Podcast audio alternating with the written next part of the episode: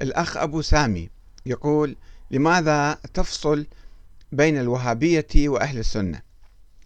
أستاذ أحمد كتب إليه يقول أستاذ أحمد في أغلب أحاديثك تحاول فصل الوهابية عن السنة وهذا نوع من التزوير وتضليل المتابعين فالوهابية هي حركة سياسية دينية سلفية تعتمد فقه الإمام أحمد بن حنبل وإن كانت تعتمد في بعض الأمور الفقهية مذاهب الأئمة الأربعة. إذا ثبت أن الدليل أقوى فهم غير متعصبين لمذهب الإمام أحمد وهم في العقيدة يلتزمون بمنهج السلف والذي عليه جميع الأئمة. ليس لديهم كتب كتب فقه ولا حديث خلاف الكتب المعتمدة لدى أهل السنة. فبأي حجة أو دليل تحاول فصلهم عن أهل السنة؟ وهم من صميم أهل السنة. هم يختلفون مع بدع الصوفية وخرافاتهم وشركياتهم مع الاعتقاد بأهل القبور من الاعتقاد بأهل القبور والطواف بالأضرحة وتقديس الأولياء ويرون أنها تتعارض مع التوحيد الصحيح. ولا أظنك تختلف معهم في رفض هذه البدع والخرافات. ولذلك تجد الشيعة والصوفية يجتمعون على رفض ومحاولات تشويه الوهابية.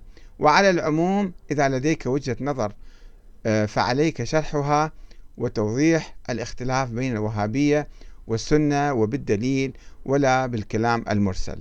أخي العزيز أبو سامي لدينا آه، ثلاثة أمثلة. آه، يعني أهل السنة كلمة عامة مثل ما في بداية التاريخ يعني تشعبت إلى مذاهب عديدة.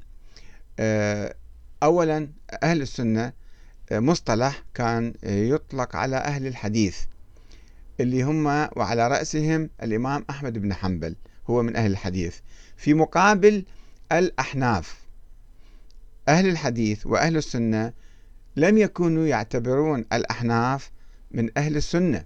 وكل حملتهم وانتقاداتهم كانت موجهة ضد المعتزلة وضد الأحناف ولم يكونوا آه، يهاجمون الشيعة في تلك في تلك الأيام.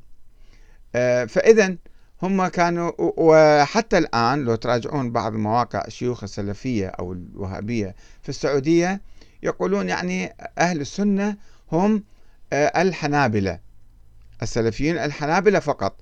أما الأشاعرة اللي هم المالكية والشافعية فضلا عن المعتزلة والأحناف فهؤلاء مجازا نقول عنهم من أهل السنة. آه، دخلهم في مقابل الشيعة نسميهم أهل السنة وإلا هم في حقيقتهم هؤلاء ليسوا من أهل السنة.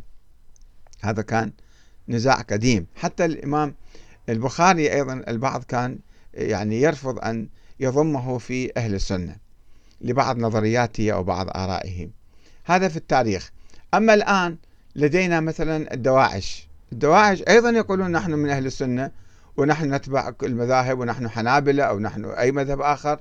ولكن عموم المسلمين يقولون هؤلاء متطرفون شواذ يفسرون الأحاديث والآيات تفسيرات آه، غير صحيحة وبالتالي يستبيحون الدماء ويكفرون عامة المسلمين.